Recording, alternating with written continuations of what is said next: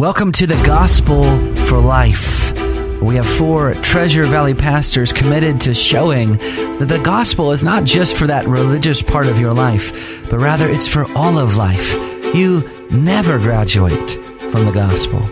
I'm Josh Bales, pastor of the Well Church, here with Russell Herman, pastor at Cloverdale United Reformed Church, Phil Moran, pastor at Christ Presbyterian Church, and Jonathan Van Hugan, pastor at Day Spring United Reformed Church. Now, if you'd like to find out more about us or catch past broadcasts or get information about our annual conference, you can find us at reformationvoicey.com. All right, this is a special edition today on the program. We have with us Pastor Anthony Selvaggio. We've had him on the program the last couple of days. Thanks for coming on the program again with us today.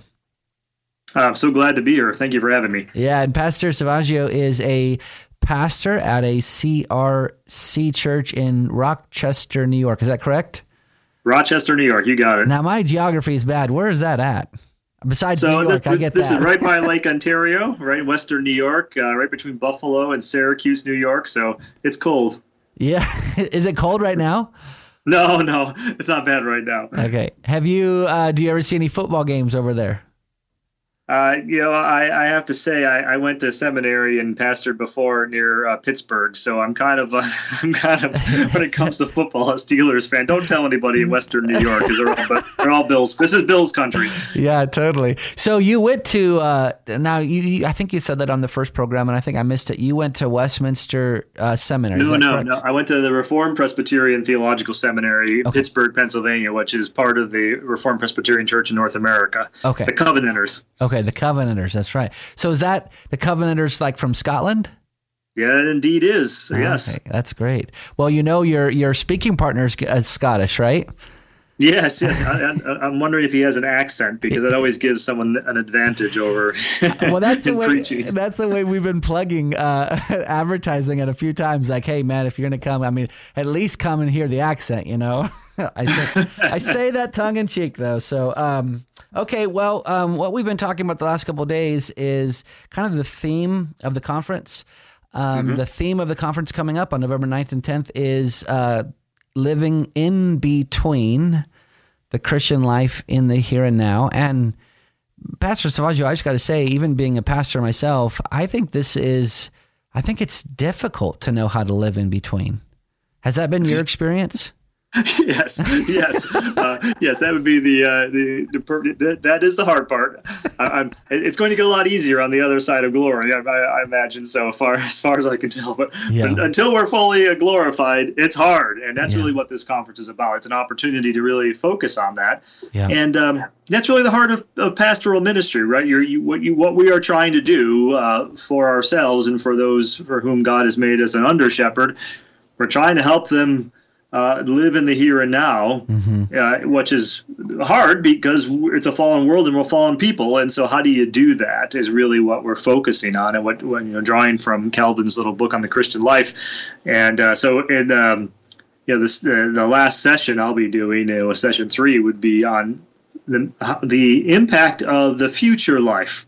So how that glorification, how what is coming should help us to live in the here and now. And I'm really excited about that presentation because it gets to and I kind of titled this presentation, Getting Motivated. It gets to motivations. And I would say that if I could go on a bit, that it strikes me that how many times God gives us motivations. And, God, can just obviously, as God, call us to do something, command us to do something, and we do it because He is the God of all creation and has that sovereign authority.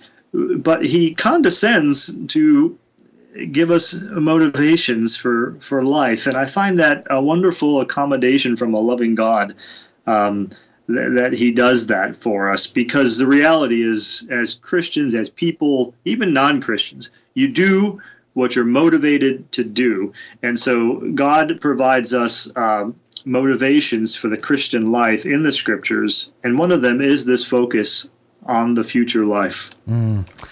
Well, okay, so let me push back on that a little bit. Mm-hmm. So, you know, it's been said before that there are certain Christians that are so heavenly minded that they are of no earthly good.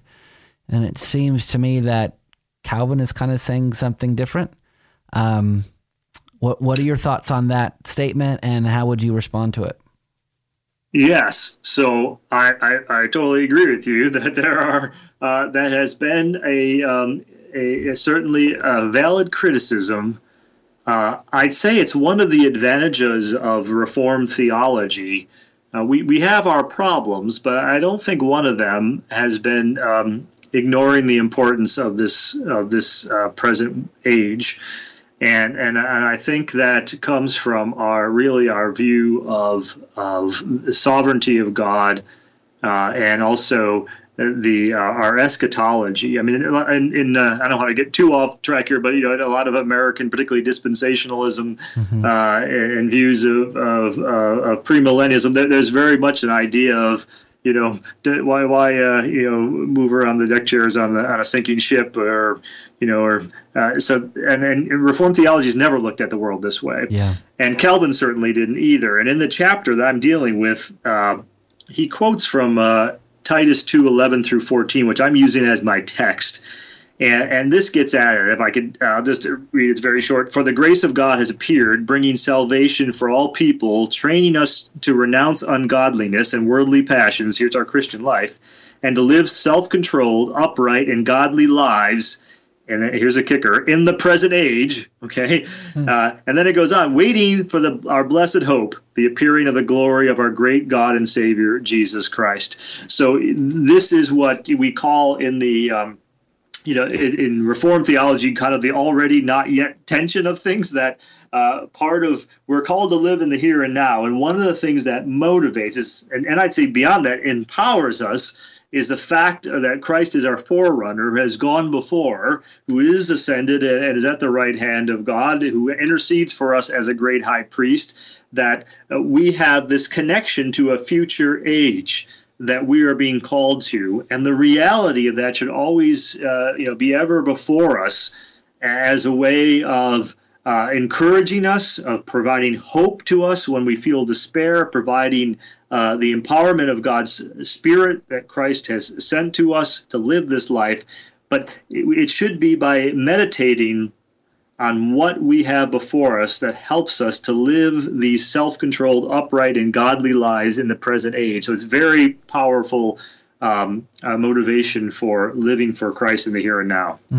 Amen to that. You know, I was telling you, I think on yesterday's program, about those 5 young Frenchmen who were sentenced to death in France in Calvin's time, and he was writing letters to them back and forth on trying to encourage them. And after they discovered that the King of France would no longer listen to their pleas, but the date was set in which they'd be burned at the stake, Calvin wrote one last letter, and he said this: "Since it pleases God to employ you to the death in maintaining his quarrel, he will strengthen your hands in the fight, and will not suffer a single drop of your blood to be spent in vain. He has granted you this privilege, that the noise of your bonds have been everywhere spread abroad, so that the name of our Lord may be magnified thereby." And he goes on, but I got to say, you know, I grew up kind of in an eschatology that I think was very unhelpful. It was very escapism. It was very survivalism, and it was very man-centered. And I remember driving home from church one evening when I was like a little boy, and my parents, you know, God bless them, they were like, "Well, yeah, the Lord's probably going to return before the year 2000. And I just, it was such a man-centered perspective. But the way that Calvin views it is listen, God is in control of your life. And since this is the lot that he has chosen, you can be comforted to know that God will be glorified in the way that you die. I mean, what a different perspective, right? Mm-hmm. Yes, it is. I think one of the most profound things that I've grasped about the scriptures, and I credit Reformed theology for helping me to see this, particularly Gerhardus Vos, who is in many ways the father of Reformed biblical theology, but it's a very simple idea it's profound. It's that eschatology precedes soteriology. What does that mean? That means if you look at the Bible, you know, so often when you read a systematic theology, or even in most Christians' minds, they think, oh, eschatology is that thing that comes at the end of the Bible in Revelation, you know, and it's this end times, it's, you know, all those left behind books or whatever you want to say. But from the biblical perspective, you get eschatology in the very first three chapters of Genesis. Mm. You get it in the tree of life. You get it in what is set before Adam, you know, in what he could have had. You know, if he had followed God's commands. And the whole story of the Bible is about how Jesus Christ, the second Adam, the better Adam, allows us to have access to that tree of life, which we do see reappears in Revelation. But the whole focus, the whole drive of Scripture from the very beginning is this eschatological drive, this pressing us forward into the age to come. And that's a part of the way we live in the here and now, always in a real, palpable sense that although we live in this present age, we are in many ways living in the reality of a future age that's pending, that's pressing, that we're going somewhere, or there's a direction to things, you know. And I'm talking about this in my sermon this week about, you know, we live in a culture of despair, and more when you live under the umbrella of naturalism and materialism, where this is all there is. Yeah.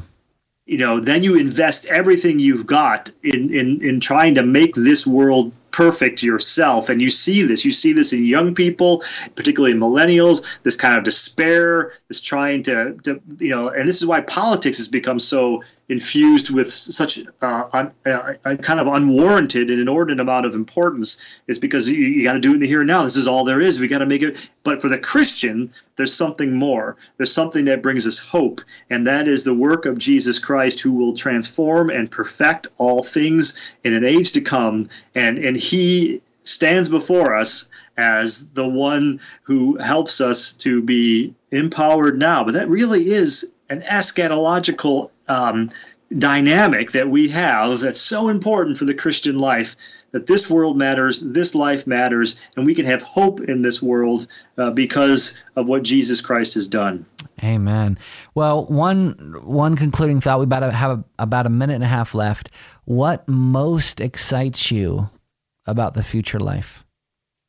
I think it's that idea of rest. You know, and I, you know, again, I'm preaching through Hebrews, and that there remains a Sabbath for the people of God. And of course, we experience that in part in a foretaste every week on the Lord's Day, but that there will be rest from our labors, in the sense that we will no longer, you know, and as a pastor too, of visiting people who are struggling, whether it's with sin or sickness or death, to know that there is ultimately a time when we will rest in the presence of God, unencumbered by our fallenness, and we'll be able to rejoice and be free entirely.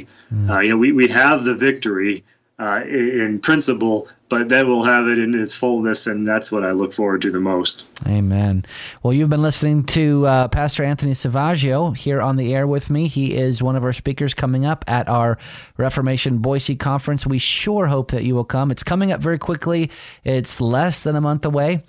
It'll be on November 9th and 10th.